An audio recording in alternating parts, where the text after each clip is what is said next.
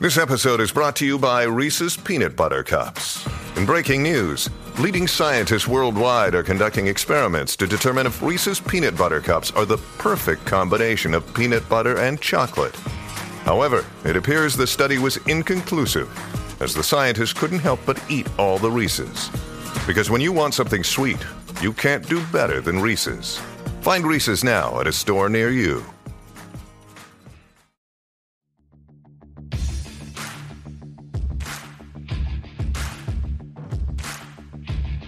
Hey, I'm Ryan Mallory, and this is my Swing Trading the Stock Market podcast. I'm here to teach you how to trade in a complex, ever changing world of finance. Learn what it means to trade profitably and consistently, managing risk, avoiding the pitfalls of trading, and most importantly, to let those winners run wild. You can succeed at the stock market, and I'm ready to show you how.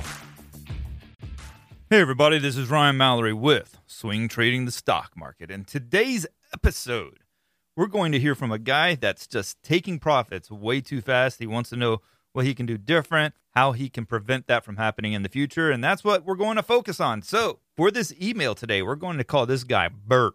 Good old Florida redneck name, Bert. And Bert says, Very new trader here. I have a hard time letting my winners keep riding. Once I have a stock go into the green, I immediately want to sell even at 0.5%, I'm only trading with a $250 account, so I'm not risking more than I can afford or anything like that. Really trying to learn the process for a while before adding capital. Smart move. I've been disciplining myself with tight stop losses and then trusting the analysis I did to start the trade, but I still want to sell as soon as I see the stock go up because I want to capture those gains right away rather than risk losing them. I hear you talk a lot about taking some profits along the way, which definitely helps lower my desire to sell the whole position. You also mentioned placing new stop losses at a higher key support level. My question is how do you recognize a key support level when it is developing? I think if I knew when and how to place the stop loss, he wrote that in caps, by the way. That's why I was trying to emphasize it because I felt like he was trying to emphasize it. if I knew the when and how to place the new stop losses, I would be more comfortable letting the winners ride. Thank you for your podcast and patron services. Thank you, Bert. All right, Bert, we're going to get to your question just a second. But first, what am I drinking? I am drinking Blackened, but it's not just any Blackened like I've done in the past, which, by the way, is a really good bourbon. It's one of my favorites.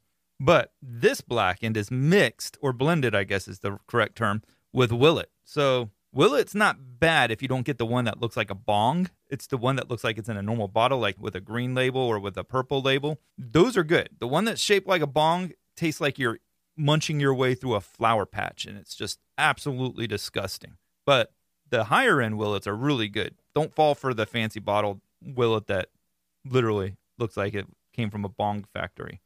Okay, so this one's 54.8% alcohol, which makes it 109.6 proof. Color looks nice and light. It's a brown color. It's not like the piss toilet water color. It's, it's a light brown. And to the nose, it has like a pretty good brown sugar flavor, like a very strong one, too. And to the taste, man, picking up on some serious caramel flavors. And then the finish, the finish is kind of interesting because it does come with a little bit of a kick, but it's nothing serious. But you got this like buttery, like cinnamon flavor as a finishing taste. It's not bad. It's kind of a different finish for sure. But the crazy thing about this is it's got a $154 bottle price. Now, did I pay that? Heck no. I got a sample. So I'm not paying that. I would never pay $154 for this bottle. It just isn't worth it to me. It doesn't make it necessarily a bad bourbon. I just think it's poorly priced. And I think they're trying to capitalize on the name of Willet. But scale of 1 to 10, it's hard to rate this thing too high just because if you're going to charge $154, that thing better come out swinging. And I just don't think it gives you enough of that like excitement to warrant a real high score. So if it was say like a $40 bottle, easily this one could be an everyday sipper, maybe even like a, a chill weekend sipper. But $154, you can't afford to sip that stuff every day. So I'm going to give it a 7.9. That's about as high as I can go. I just can't give this thing anything over an 8. So 7.9, that's what we're going with. Now, Bert has a good email here. And this plagues a lot of traders. Man, I see it with a lot of people. I see it with friends all the time where they'll plan out the trade and everything, but then they take profits fast. And so I'm really trying to figure out where Bert's going with this one because he's trading with $250. right? Nobody likes to lose $250 on a trade. I don't want to lose $250 on a trade. There's a lot you can do with $250. Like go to McDonald's. I mean, McDonald's, I think the number three now is $250. but he tells you right in the email, I'm not risking more than I can afford to lose or anything like that. And he's trying to learn the process of, of swing trade, learning how to do that whole thing. But then when he gets up, he'll take profits at like a half percent. So if it's not necessarily like a meaningful amount of money, why is he trading it like it is? Like, why is he taking profits like he's afraid to lose? And that's where I think what it actually is. I think it's not so much the money that he's trying to make. I think it's the fact that he can't willingly lose on a trade. So that's not a good place to be. That's like ego talking right there. So fear of losing plays to your ego. And eventually the market's going to knock down that ego something bad. You have to be willing to lose in the stock market. And you guys listening to me for any length of time know that I've said that quite a bit. You're going to lose. You're going to lose a lot. And if you do this for 10, 15, 20 years, you're going to have a lot of losing trades. You're going to have some humiliating trades. And even some of those humiliating trades will come on the cusp of being a good risk manager, of managing the risk consistently. It just happens in trading. But you have to strip yourself of that ego. You have to be willing to lose and have to be okay with losing.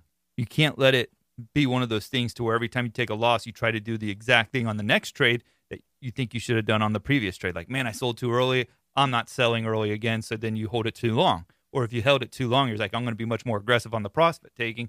So on the next trade, you're too aggressive and the thing takes off. You don't want to just kind of have these knee jerk reactions to every one of your trades. Instead, you want to look for trends and areas where you can improve in consistently. And I believe Bert when he says that, you know, he's not playing with an amount of money that is going to be detrimental to him if he loses it all. And that's why I really think that it's more about winning and losing to him rather than paying the dues and taking the time to become a good trader. You can't force success in the market. You can continue to increase your knowledge base, to continue to gain experience, but you can't force success. Most people, when they get into the stock market, they want to force the success. They want to be great right out of the gate. That rhymed. But the sad part is, is that's usually the mentality that causes us to leave the markets early before we actually have a chance to see our full potential as a trader. Because when we don't have that success initially, we just say to ourselves, "It's not for me," or "The market's rigged," or "I can't do this. I'm going to find something else to do," and then they buy something that's probably worse than anything they could have done in the stock market. But the issue of taking profits too soon, especially when you're taking like half percent or one percent gains and you're setting your stop losses at, let's say you're set, setting them at 2%. Well, then you're in a situation of small losses that will outpace even smaller rewards. And so we go back to the reward risk ratio. What does that tell you? It's like try to at least double what you're willing to risk on a trade. So if I'm taking a 3% risk on the trade, I'm going to try to aim for that like 6%. I want a trade setup where it's feasible to be able to pull out of it or extract from the trade a 6% profit. If it's a 4% stop loss, then it's an 8% profit. Ideally, it should be about three to one. Sometimes in a bear market, that can be a little bit more difficult because let's face it, the lowest the stock can go is zero. So you can't just write it into infinity like you can a winning trade. So when I'm short in the market, I'm looking more for that two to one return in most cases. That doesn't mean I don't come away with a three to one return on some of my short setups, but my aim is to get a two to one return. Simply because the markets will sell off and then they'll immediately bounce. There's this propensity to buy the dip, to try to create these dead cat bounces that you don't really see the inverse of in a bull market. I would maybe even say this, maybe even, well, let me back up a little bit. I think Bert here is probably putting all $250 on one single trade. That would be my guess because most people are going to because it's only $250. I mean, there's a lot of stocks that trade well over $250 a share. So if he was to trade like $50 on each trade, it wouldn't be necessarily the most exciting thing in the world from a dollar standpoint, because if he made 5% on a $50 trade, he's essentially making like 250, right? But I also tell people too, don't get caught up in the dollars, especially when you're starting off trading with like let's say $250. Don't even worry about that stuff. Yes, $250 like I said earlier, it's still important, but don't think you're going to get rich off of that cuz you're not. I mean, it, you'd have to get into some crazy penny stock that just completely went crazy and penny stocks are absolutely dangerous. You have a thousand times of a better chance of losing everything in a penny stock than you do having even make a dollar in the penny stock market probably. But maybe even cut exposure. If you're doing your full position size with your entire account, maybe cut it down to $125 and just see how that works. And also, what works is swingtradingthestockmarket.com. Yes, this is my Patreon website that I refer to oftentimes. It supports the podcast when you join. You're going to get all my stock market research each and every day. I'm sending out multiple videos, watch lists. I'm sending out updates on tech. I'm sending out updates on all the major indices. I'm giving you the stocks that I'm looking at each day as well as different trade ideas. So check that out, Swing Trading, swingtradingthestockmarket.com. By becoming a member, you're also supporting this podcast. So I appreciate it quite a bit. So his actual question on the podcast, and we haven't even got to that from Bert, is my question is how do you recognize a key support level when it is developing? I think if I knew when and how to place new stop loss, I would be more comfortable letting the winners ride. Well, there's an interesting word that he uses there is developing when a support level is developing. I don't care about it developing. I want it to be developed. I want it to be there already. I'm not going to anticipate the support level. I'm going to wait for it to be developed and work it then. You don't want to anticipate support levels. You don't want to say, well, it could end up bouncing right here and creating a new support level, but there's really no support level there or no basis for thinking that it's going to bounce there. You want to wait for that support level to actually be created. And then when there is a definitive support level, then when that stock is moving higher, I'll raise my stop loss below that key support level. So there's a lot that we covered in this podcast. It went a little bit shorter than I was expecting, but remember, don't try to force success in your trading. If you do it, you're more than likely going to take on unnecessary losses. And the fact that he's taking half percent gains tells me that he's probably struggling with the fact that he doesn't want to come away a loser on the trade. And it doesn't make you a loser, it just means you had a losing trade. We're going to have losses in trades. You got to get used to it. And it doesn't reflect on you being a bad trader, especially for those who are trying to force success. I think those are misplaced perceptions on what trading is about. You're going to have losing trades. That doesn't necessarily negate you from becoming a successful trader down the road, but it's definitely not going to happen right out of the gate. Can't be afraid of losing money. You can't be afraid of losing trades. As long as you're planning out the trades, as long as you're planning for the risk and you're following your plan and you're keeping the risk tight. And when you start fearing losing, you're playing to your ego. You're playing to the desire that I can't afford to lose. And you don't want to be in that situation. So you got to strip yourself of your ego. And remember, if you're taking profits far too quickly, that means you're putting yourself in a situation where smaller losses will outpace even smaller rewards. So that's going to do it for this one. If you guys have any questions, make sure to send me email at ryan at shareplanner.com. Make sure to leave a five star review too. I've been reading the stuff that you guys have been leaving lately. I do appreciate it. I appreciate it a lot, actually. I saw some reviews from Lean Thin. Appreciate his kind words. Also from Jester DCV. Those were awesome as well. Makes me really happy to see some of those kind reviews pouring in. So thanks again, and God bless. Thanks for listening to my podcast, Swing Trading the Stock Market. I'd like to encourage you to join me in the Share Planner Trading Block, where I navigate the stock market each day with traders from around the world. With your membership, you will get a seven day trial and access to my trading room, including alerts via text, email, and WhatsApp.